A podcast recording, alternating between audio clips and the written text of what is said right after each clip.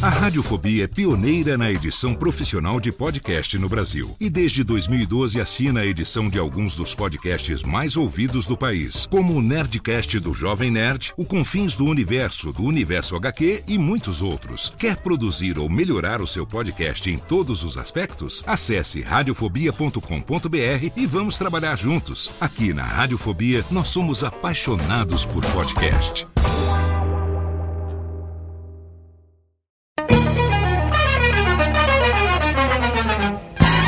Começa agora, Radiofobia Classics. Radiofobia Classics.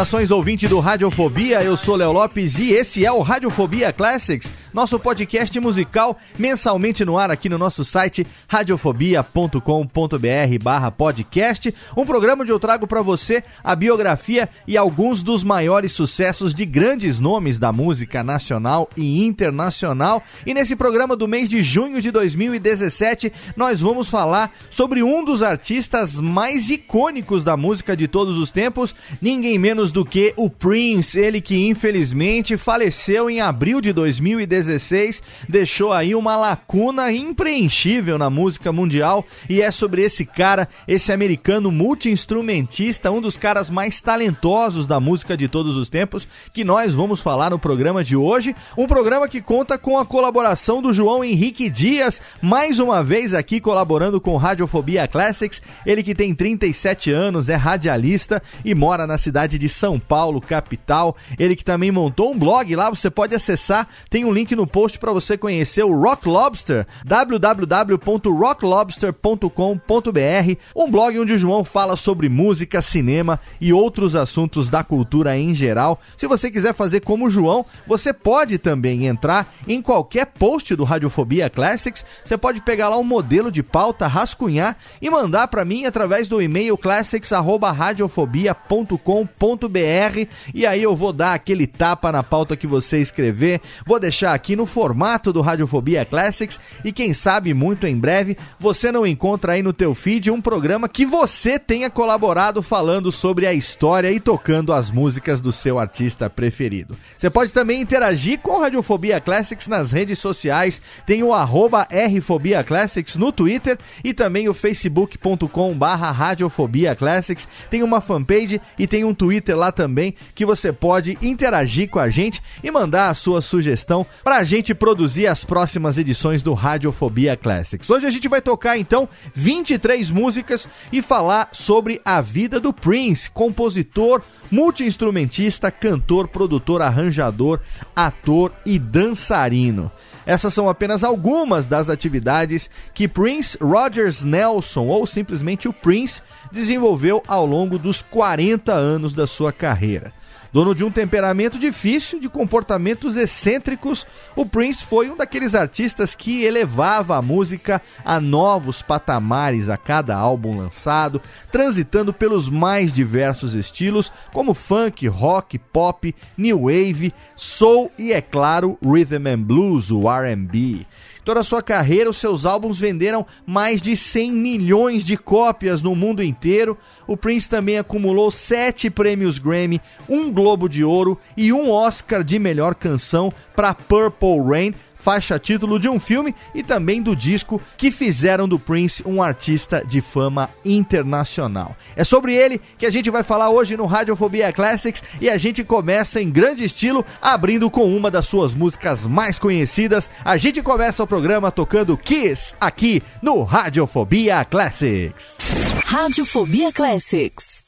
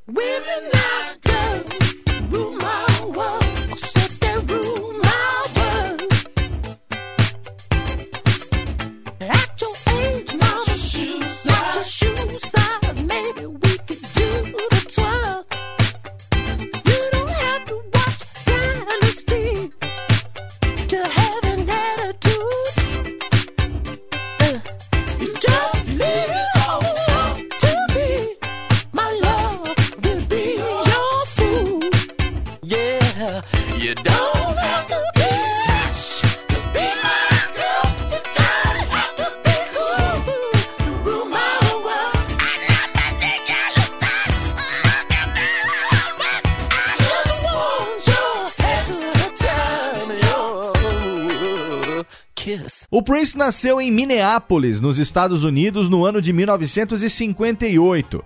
Desde muito cedo ele demonstrava interesse pela música, obviamente influenciado pelo ambiente familiar, já que o seu pai era compositor e pianista e a sua mãe cantava jazz. Com apenas 7 anos de idade, o Prince compôs, sentado no piano do pai, a sua primeira música, Funk Machine. Aos 17, ele gravou as suas composições numa fita demo e entregou para o produtor Chris Moon, que era dono de um estúdio em Minneapolis. O produtor então mostrou as canções ao empresário Owen Husney, que por sua vez mostrou a fita para várias gravadoras e todas se mostraram muito interessadas. O Prince acabou então assinando um contrato com a gravadora Warner Brothers e no ano de 1978 foi lançado For You, o seu primeiro álbum.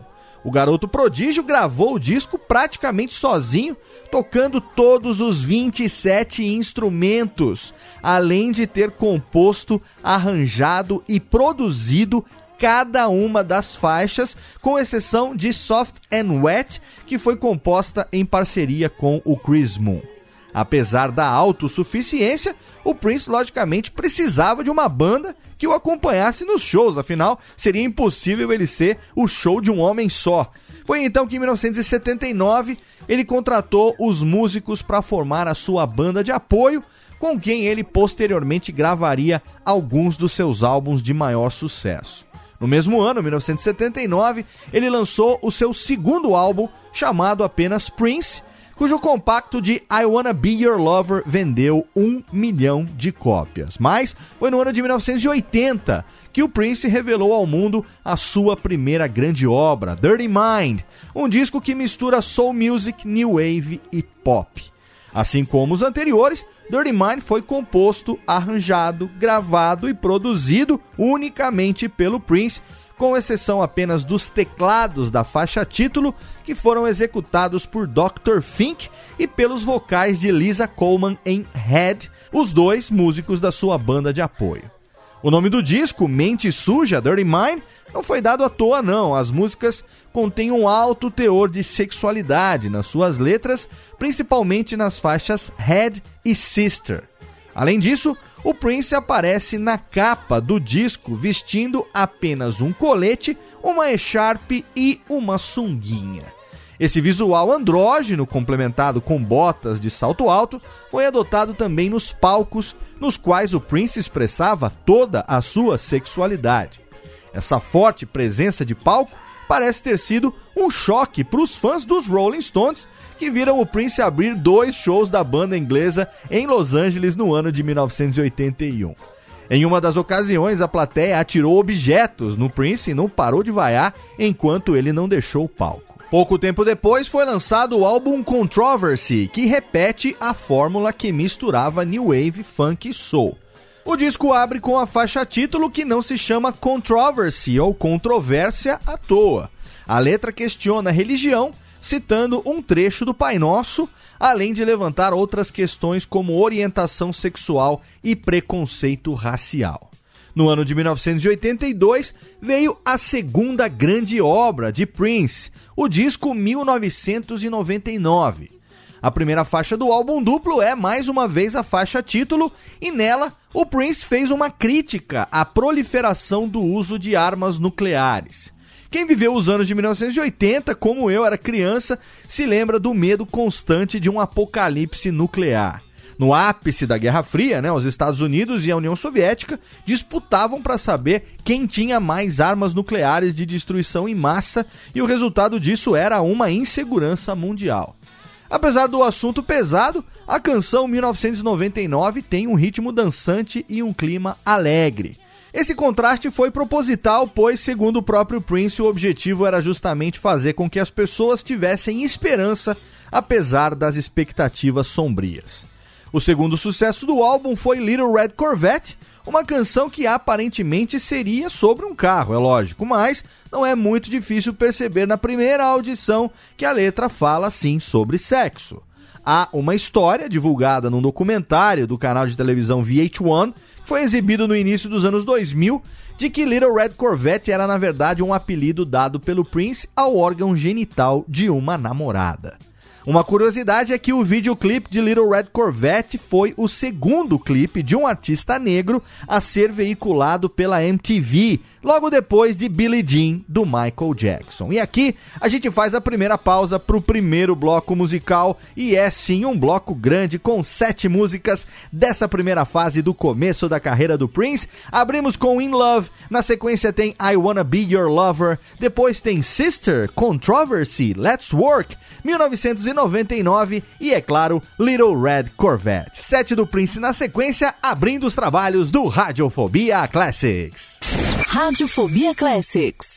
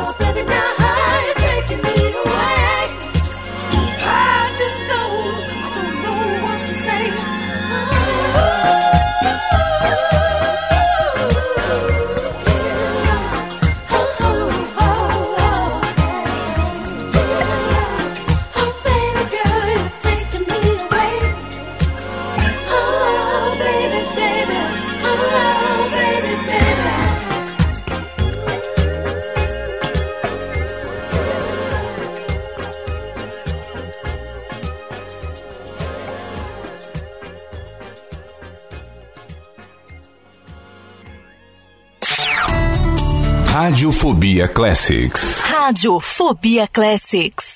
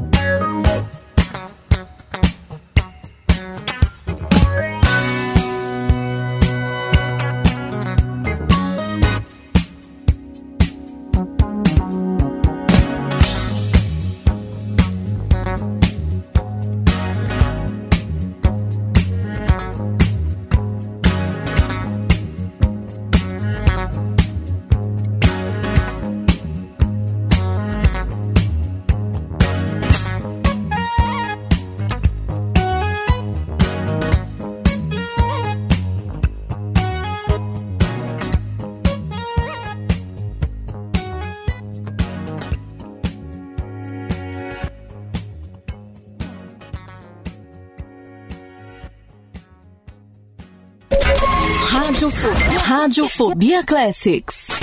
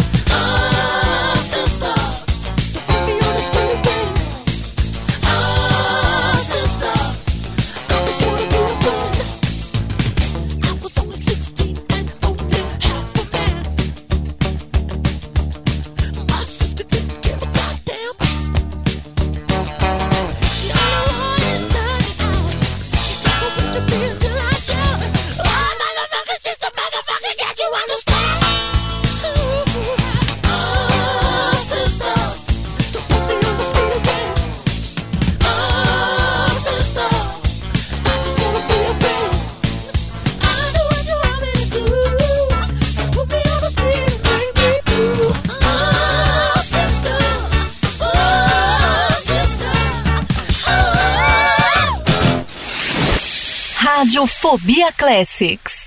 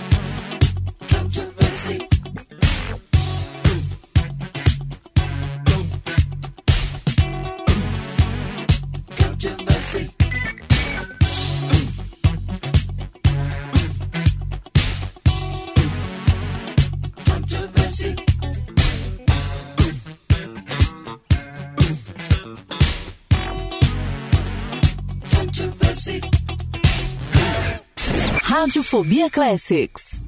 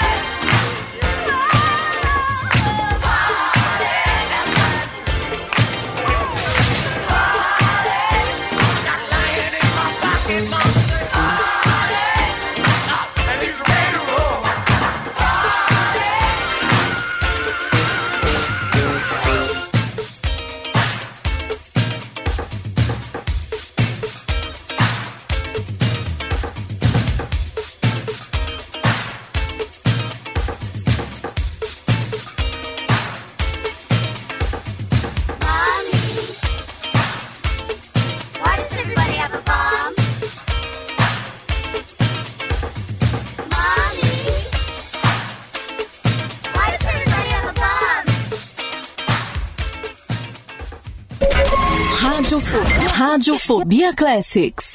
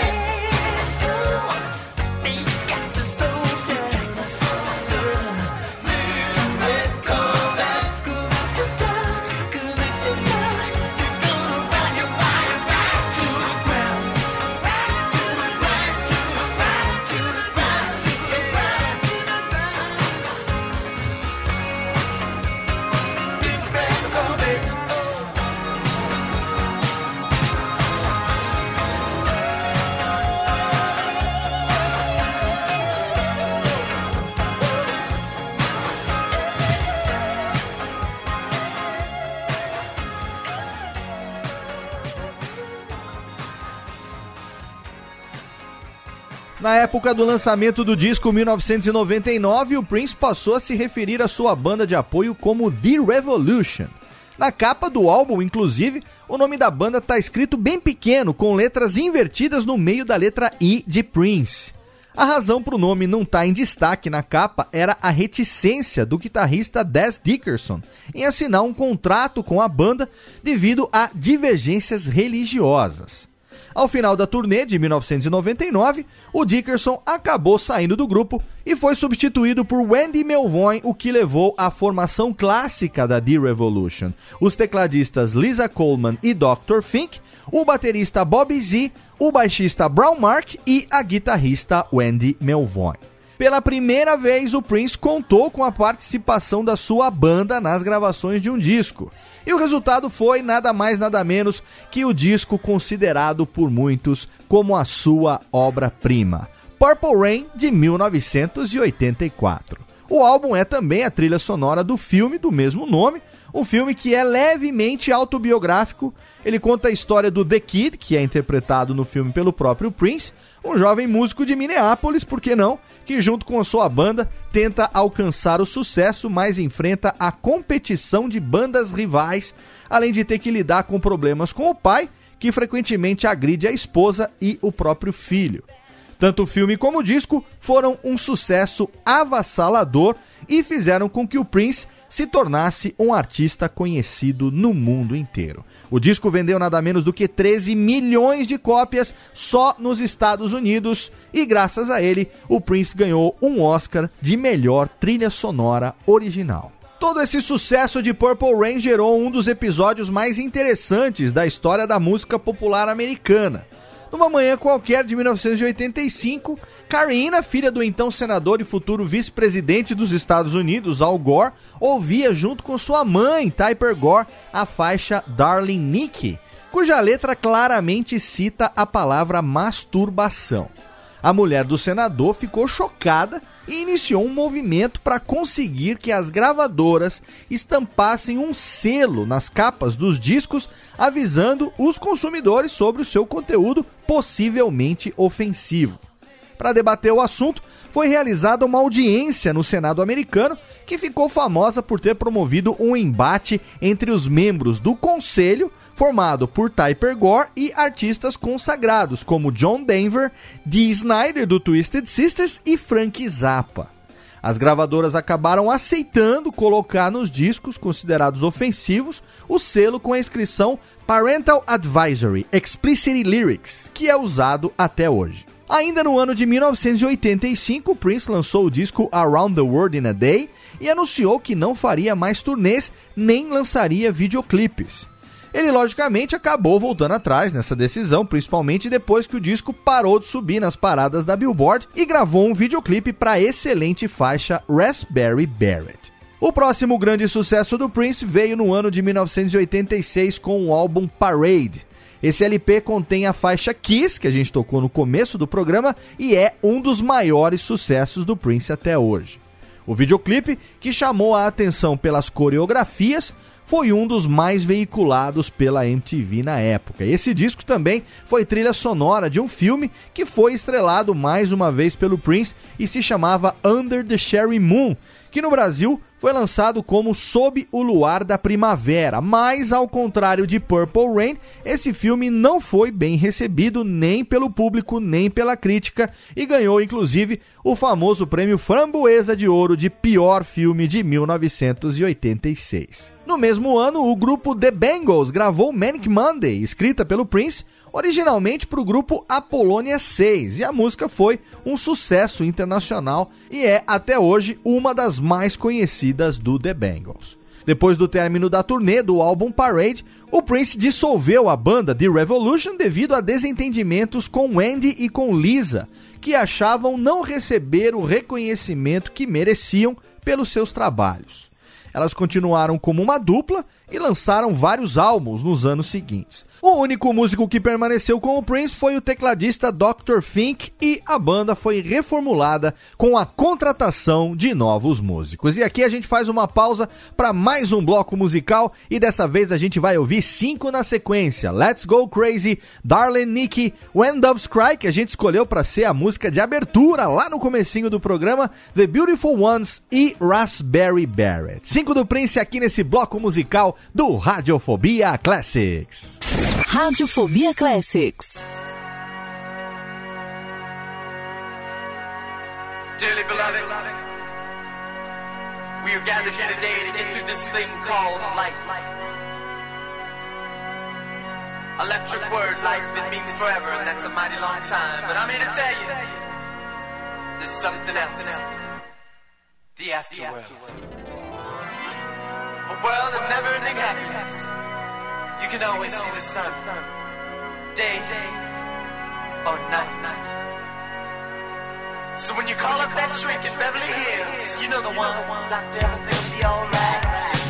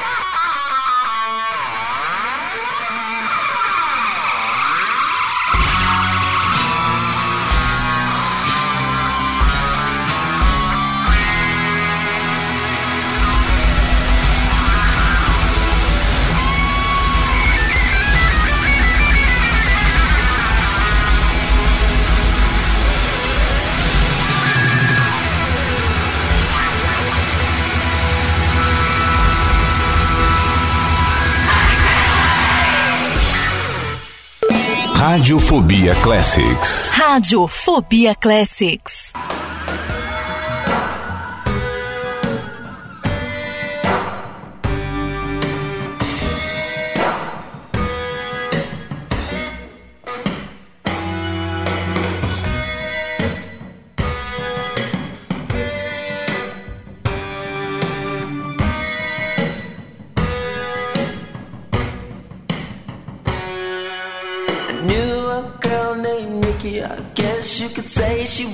sex fiend. I met her in a hotel lobby, masturbating with a magazine. She said, How'd you like to waste some time? And I could not resist when I saw little Nick.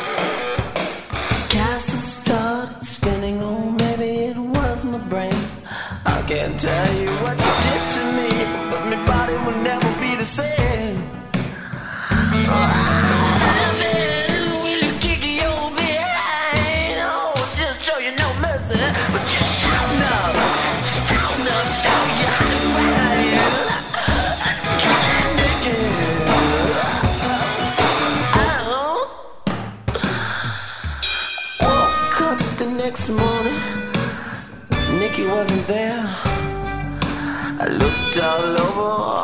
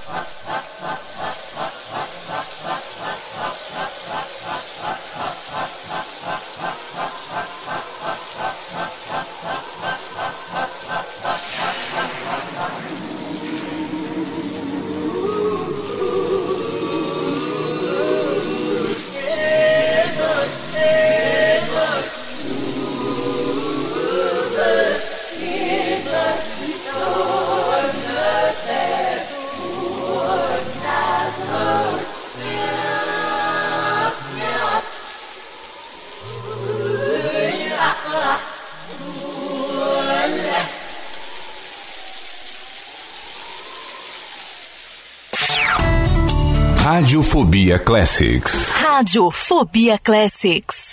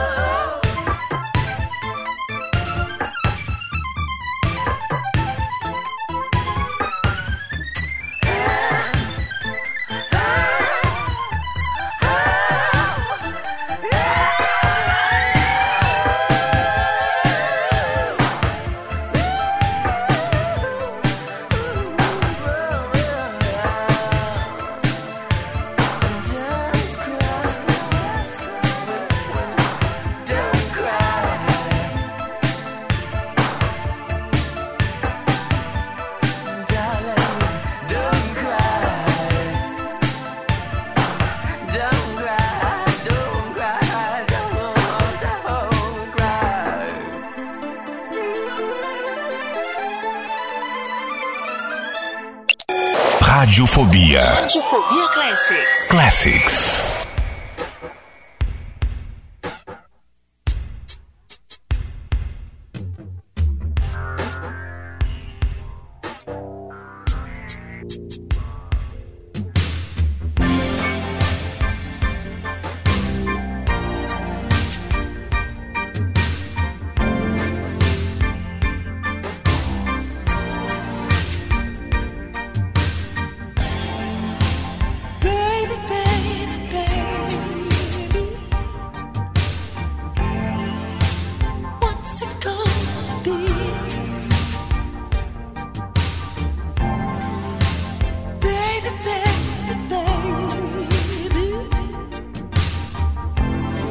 Is it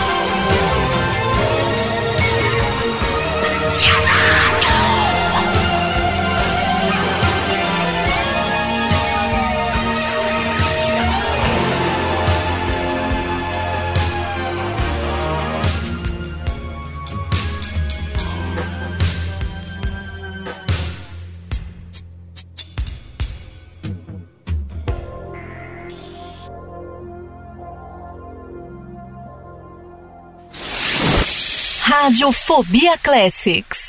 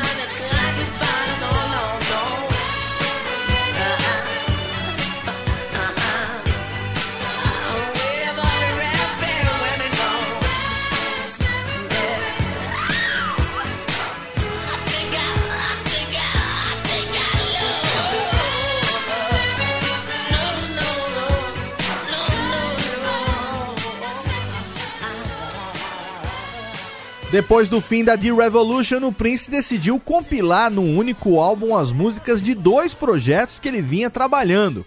Um disco chamado Dream Factory, ainda com a The Revolution, e um projeto solo chamado Camilo.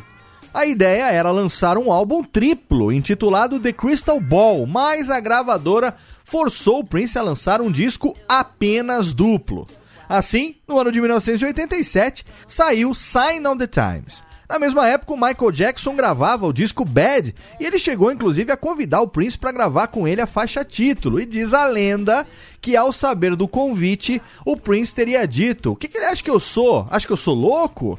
Mas a história mostrou que ele acabou perdendo uma excelente oportunidade. Em 1988, o Prince planejava lançar um disco chamado The Black Album, cuja capa seria toda negra e conteria apenas o número de catálogo do disco. Mas depois de prensadas 500 mil cópias, o Prince decidiu não lançar o álbum, alegando que teve uma epifania espiritual, na qual descobriu que o disco era maligno. Descobriu-se depois que a epifania que ele se referiu foi causada por uma crise pelo uso excessivo de êxtase. Prince voltou ao estúdio e gravou Love Sexy, que ele considerava o opositor espiritual do Black Album, mas a gravadora Warner acabou convencendo Prince a lançar o Black Album anos mais tarde, o que aconteceria em 1994. O Prince recusou Michael Jackson, mas não cometeu o mesmo erro com outra grande artista pop, Madonna. No começo de 1989, ele participou das gravações do álbum Like a Prayer, um dos grandes sucessos da Madonna, e juntos eles compuseram Love Song, na qual ele também canta, e ele também gravou guitarras que não foram creditadas a ele, mas sim ele gravou guitarras em Like a Prayer, em Keep It Together e Act of Contrition. No mesmo ano, o diretor Tim Burton convidou o Prince para colaborar com a trilha sonora da adaptação que ele estava fazendo de Batman para o cinema.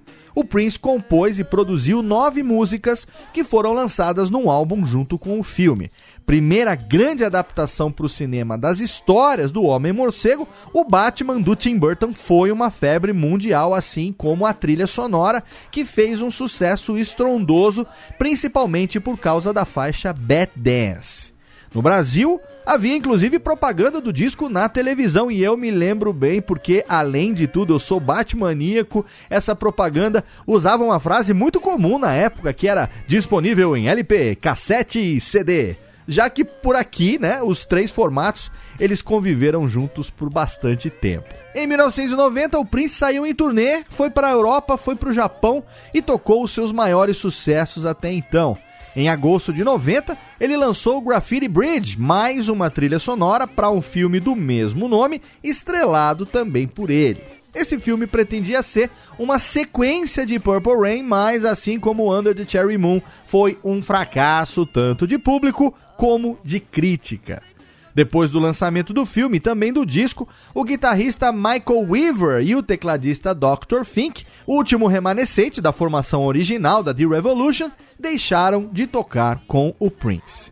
Em janeiro do ano seguinte, 1991, o Prince veio ao Brasil já com sua nova banda, a New Power Generation. Eles se apresentaram em duas noites da segunda edição do Rock in Rio, que aconteceu no estádio do Maracanã, no Rio de Janeiro. Foram shows memoráveis em que ele tocou seus maiores sucessos. Há quem considere que o Prince fez três shows no festival, porque os funcionários que estavam na passagem de som na véspera da primeira apresentação, eles acabaram vendo o Prince e a banda tocar por quase uma hora e meia. Então esse teria sido o show extra. A primeira noite foi fechada com Nothing Compares to You, que é mais um sucesso composto pelo Prince para um outro artista que fez muito sucesso nos anos de 1990, a cantora Sinead O'Connor. Ainda em 1991, mais precisamente no mês de outubro, o Prince e a New Power Generation lançaram o álbum Diamonds and Pearls. Um ano depois, em outubro de 1992, o Prince lançou seu 14º disco, cujo nome impronunciável é apenas um símbolo, que foi patenteado por ele como símbolo do amor número 2. Por causa disso, o disco ficou conhecido como Love Symbol Album. O tal símbolo, uma mistura dos ícones para masculino e feminino, acabou se tornando o próprio nome artístico do cantor, que deixou de usar o nome Prince, quer dizer, ele passou a usar um símbolo impronunciável.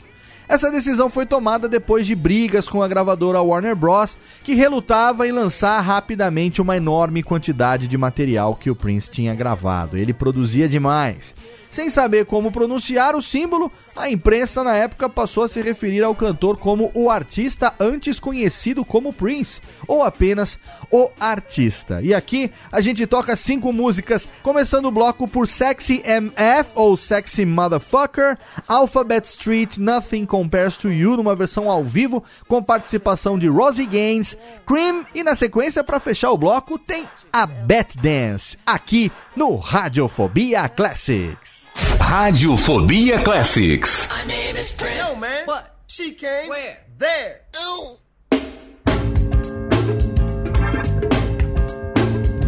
In a word or two, you I wanna do. No, not your body, your mind, you fool. Come here, baby. Yeah.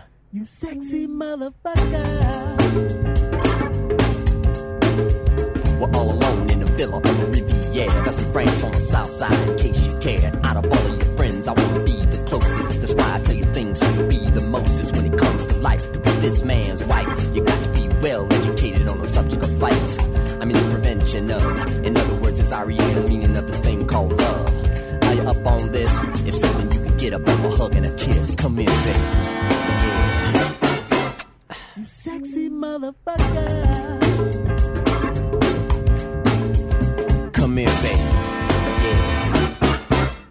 You sexy motherfucker. We need to talk about things. Tell me what you do. Tell me what you eat. I might cook for you. See, it really don't matter, cause it's all about me and you. Ain't no one else around. I'm even with the blindfold, gagged and bound. I don't mind. See, this ain't about sex. It's all about love, being in charge of this and life and the next. While the cosmic talk, I just want you smarter than I'll ever be when we take that walk. Come here, baby. You sexy motherfucker. Come here, baby. You sexy motherfucker. Horn, stand up, please.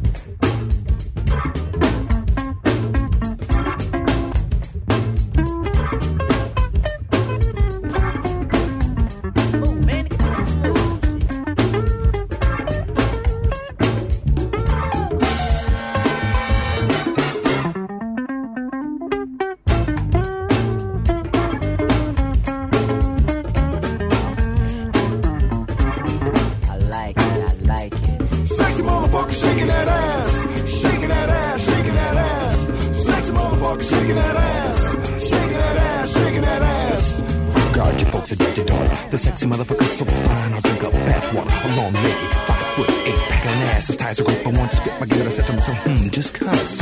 Cause I'm usually quite the calmer. You never found me out prowling, boy, I'm just having fun. But I had the chance to stay the this beehive. I bet if you throw that ass in the air, it'll turn into sun. Sexy motherfucker shaking that ass. Shaking that ass, shaking that ass. Sexy motherfucker shaking that ass.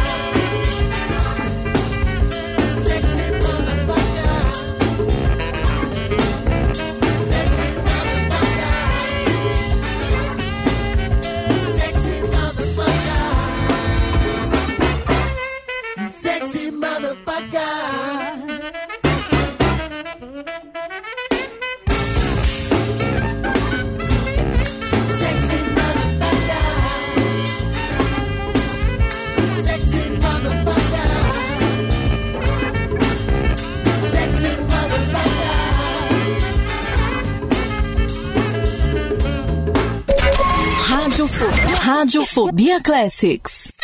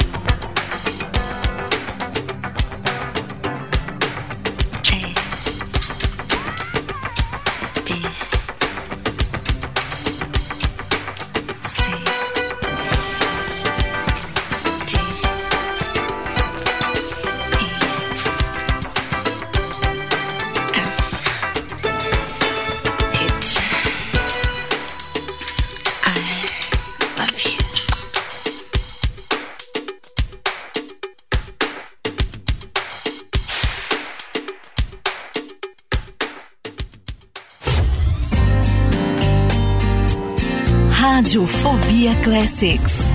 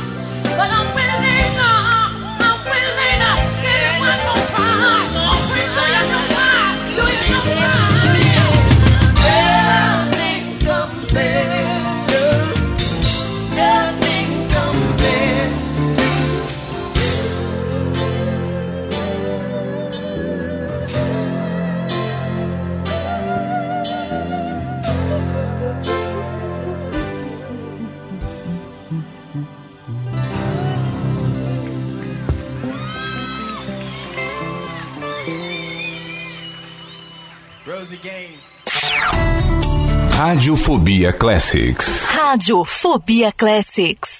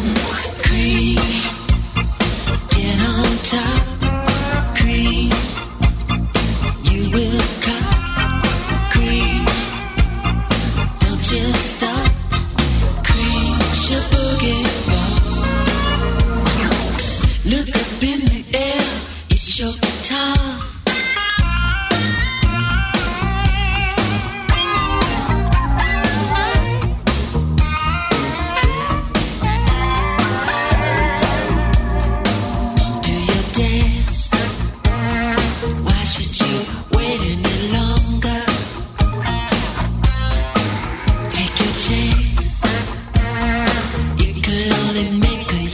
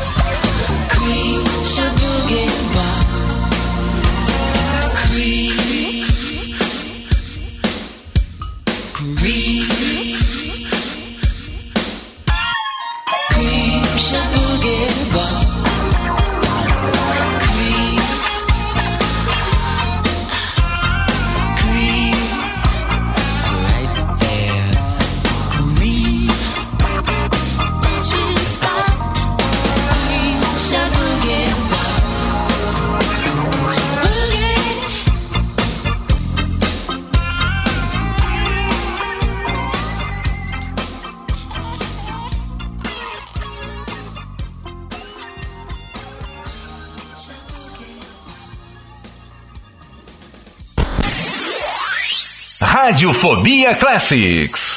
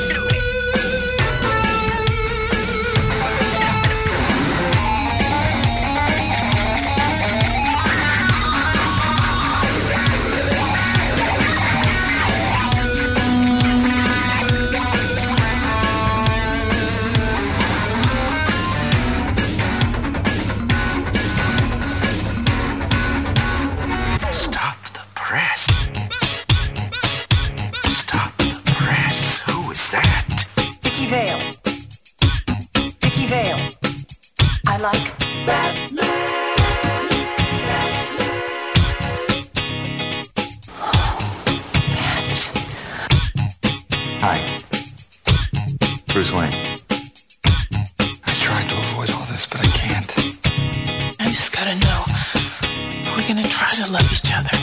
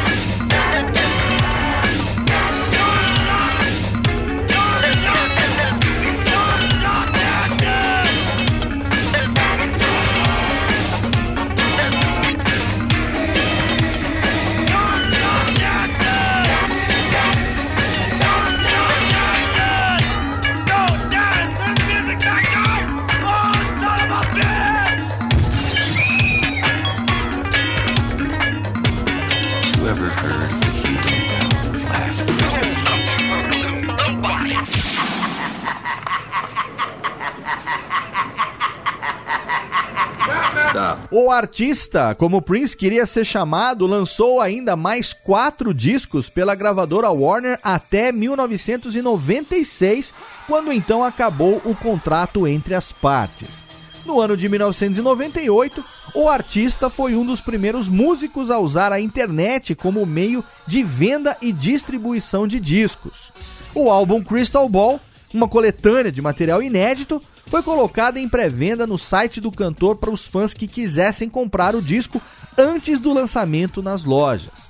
Apesar dessa inovação, as coisas não deram muito certo porque os fãs acabaram recebendo o álbum meses depois de ele ter chegado às lojas. Mesmo assim, nos anos seguintes, o Prince continuou utilizando a internet para lançar discos e também para divulgar o seu trabalho. Em 1999, o Prince assinou o contrato com a gravadora Arista Records e lançou o álbum Rave You and Two The Joy Fantastic. Para divulgar o disco, ele deu várias entrevistas para a imprensa, uma prática que ele sempre evitou ao longo da sua carreira. Em maio do ano 2000, o Prince deixou de usar o símbolo do amor como nome artístico e voltou a usar o seu próprio nome depois que o contrato de publicação das suas músicas com a editora Warner Chappell expirou. Mesmo assim, ele continuou a usar o símbolo como um logotipo, inclusive tocando com uma guitarra naquele formato. E se você não sabe qual é esse símbolo, tem um link no post para você ver uma foto do Prince tocando uma guitarra que tem esse formato do símbolo do amor número 2. No ano de 2001, o Prince se tornou testemunha de Jeová, influenciado pelo baixista Larry Graham, que o acompanhava nas turnês. E há histórias de muitas pessoas que foram surpreendidas ao abrir a sua porta no domingo de manhã e encontrar um astro internacional transmitindo e pregando a sua fé para a vizinhança. O Prince fez muitas apresentações memoráveis na televisão durante os anos 2000. No ano de 2004, ele foi introduzido ao Rock and Roll Hall of Fame. Nessa cerimônia que ele recebeu o prêmio, além de ter tocado alguns dos seus hits, ele participou também de um tributo ao George Harrison, que tinha sido indicado póstumamente. Ele fez o solo final de guitarra em While My Guitar Gently Weeps, tocando junto com Danny, o filho do George Harrison, e também com outros artistas, numa emocionante celebração do ex-Beatle. Em fevereiro do ano de 2006, para divulgar o álbum Musicology, ele participou do Saturday Night Live 25 anos depois da sua primeira aparição no programa, que tinha sido em 1981. Exatamente um ano depois, em fevereiro de 2007, o Prince tocou no famoso show do intervalo do Super Bowl para uma audiência de 140 milhões de pessoas no mundo inteiro. A Billboard classificou a apresentação como a maior do Super Bowl já feita até então. No ano de 2008, o festival Coachella pagou mais de 5 milhões de dólares para o Prince para que ele fosse uma das principais atrações naquele ano. Durante as duas primeiras décadas dos anos 2000, o Prince continuou sendo um artista prolífico, lançando às vezes mais de um álbum por ano, tanto sob o seu nome como também sob o nome dos projetos paralelos que ele criou. Além disso, ele continuou também revelando novos talentos através das suas bandas de apoio. A última delas foi a Three Eye Girl, um trio talentosíssimo de garotas que o Prince selecionou numa escola de música depois de meses de audições e ensaios na busca das três melhores instrumentistas do planeta. E aqui a gente faz agora a nossa pausa pro bloco derradeiro, pro nosso último bloco musical, tocando quatro do Prince na sequência, abrindo com Super Funk Sexy, depois tem Rock Hard in a Funky Place, Call My Name e Cinnamon Girl. Quatro do Prince aqui no Radiofobia Classics.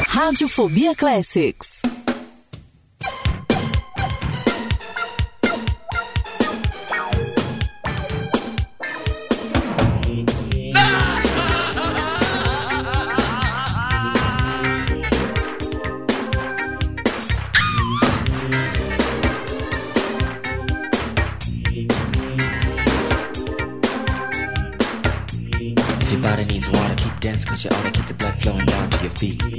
Brother Maurice will be round in a minute with a bucket filled in it. Squirrel meat.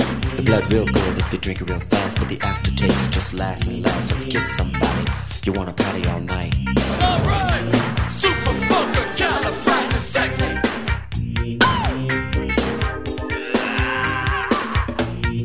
Super funky sexy.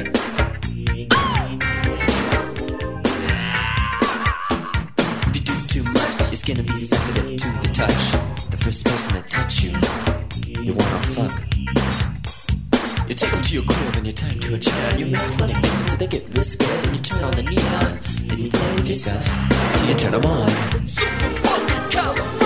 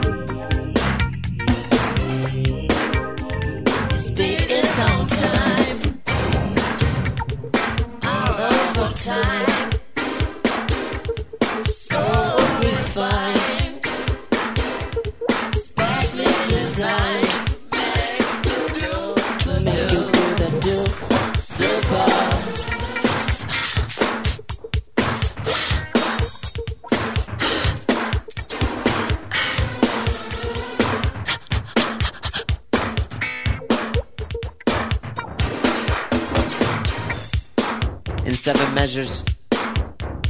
I want somebody to. Radiofobia Classics. Radiofobia Classics.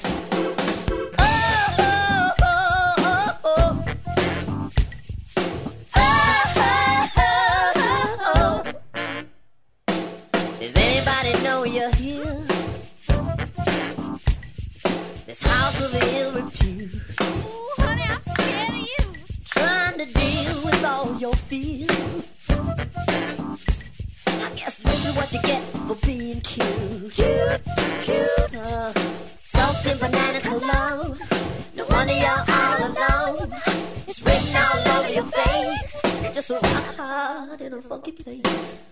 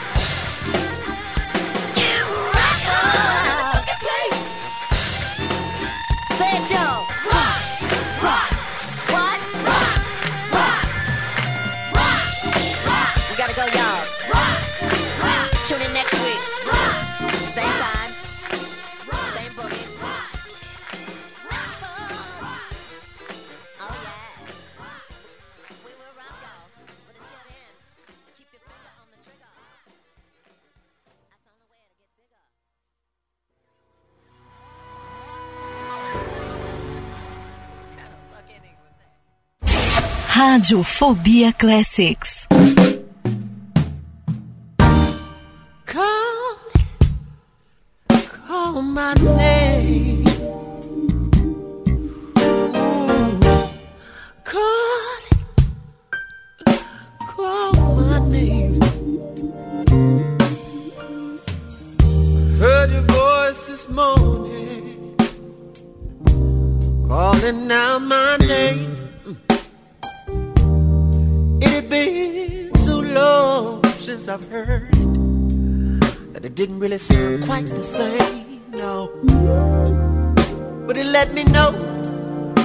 name had never really been spoken before.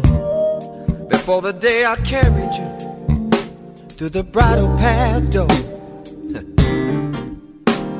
and ever since the day I haven't wanted one but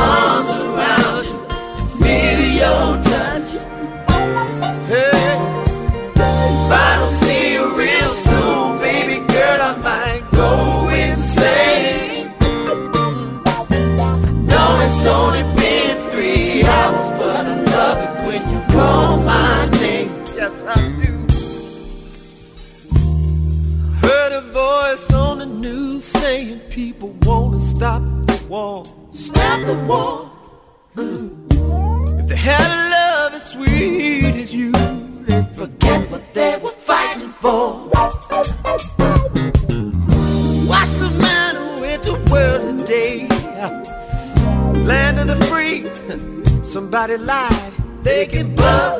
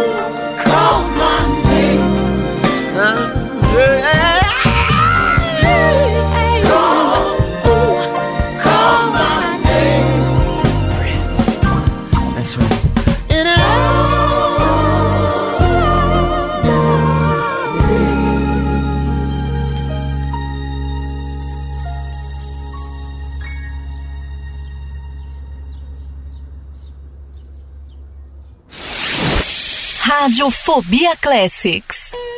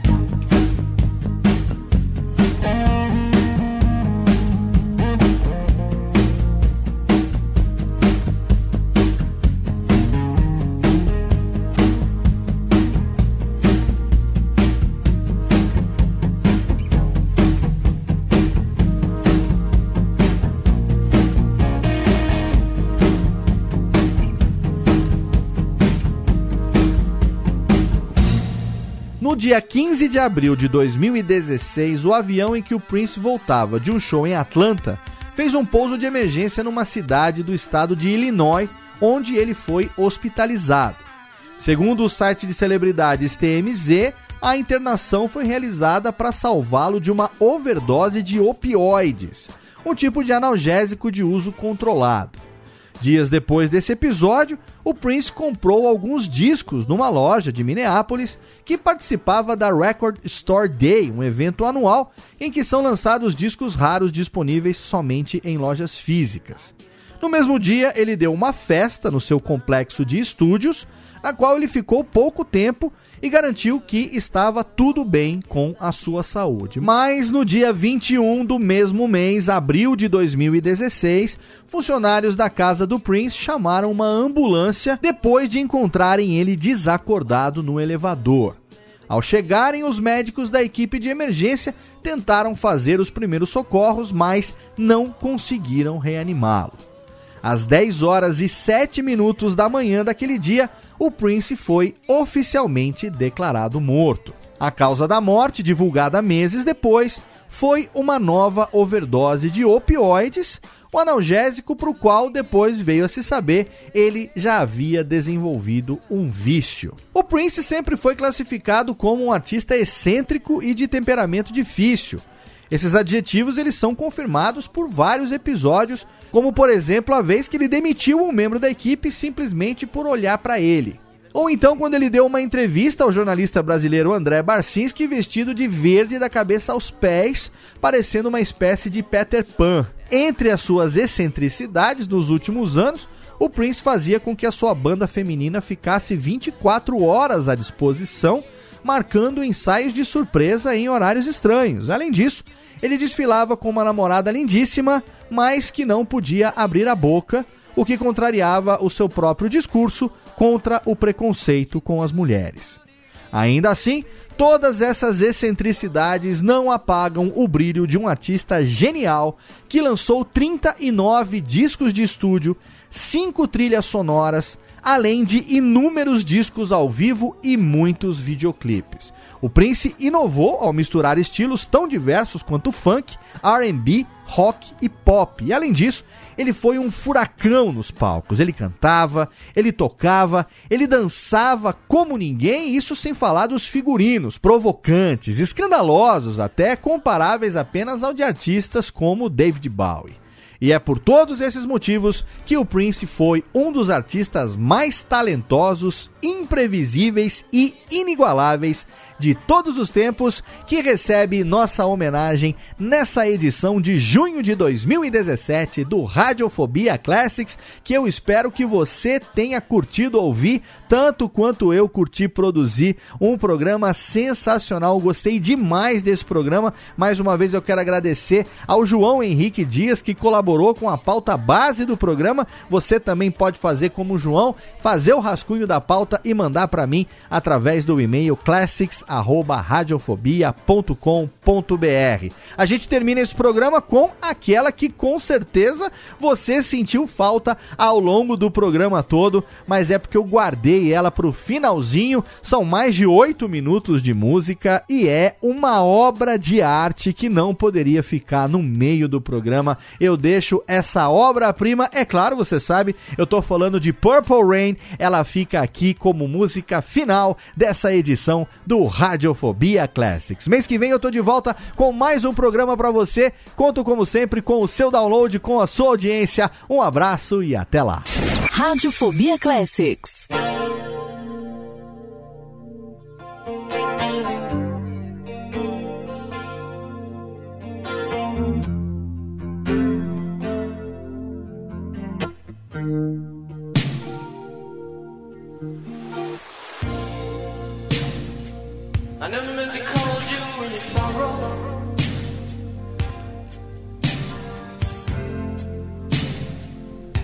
I never meant to call